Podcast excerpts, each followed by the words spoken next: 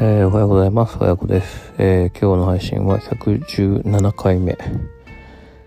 えー、続けるという意思のもと喋っております。すこぶる体調が悪いです。え、毎日配信のペースをつかむぞと意気込んで3日目なので、え、っと、やんないと3日坊主にすらたたどり着かなかったことになってしまうので無理やり喋ってますがすこぶる体調が悪いです。ちょっとねクーラーにつけっぱなしで夜寝ちゃったからかなと思っているんですけどまああのコロナの検査は陽性陰性だったのでまあいわゆる風邪です。うん。えー、あまり元気に喋りませんが昨日の出来事を一つお話しするとですねあの昨日はね元気だったんですよ。で休みでちょっと大学の試験の期間なので試験をねネットオンラインで受けてて。でまあ割と目標を達成してからあのがこう時間が余裕があったので、まあ、ちゃんと計画的にできたので昨日は。うんまあたまには晩ご飯でも作るかと。僕はね料理ができないので本当に作んないんですけど。あの妻がもちろんあの遅くなる時とかは、えー、だから買ってきたり食べに行ったりとかそういう、まあ、手抜きをご飯に関してはするんです。あのその昔ね焼きそば一人暮らししてる時に焼きそばを作ったんですよ。あのまるちゃんとかなんかああいういわゆるなんつうの具材入れて、え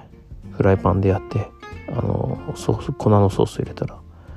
出来上がるやつ。あれを自分用に作った時にもうまずくてまずくてもうこれはもう俺は料理はできないんだというのに気がついて以来料理というものから距離を置いていますがカレーだけはねカレーとかクックドゥだけはまあなんとかできるので、まあ、昨日はねカレーを作りましたでねなんか偶然にもその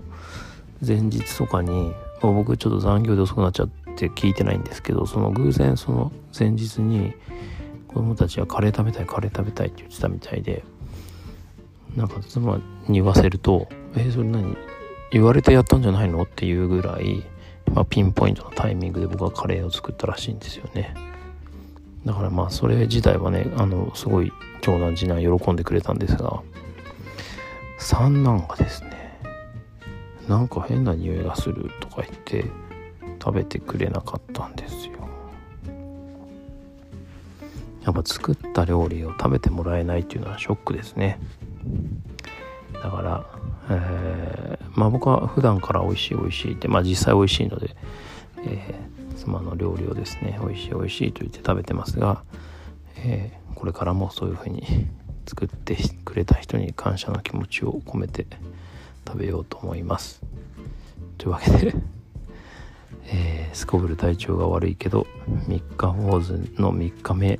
はせめてやろうという気持ちで喋った今日でした明日は元気が復活しますように聞いてくださってありがとうございました。次回もお楽しみに。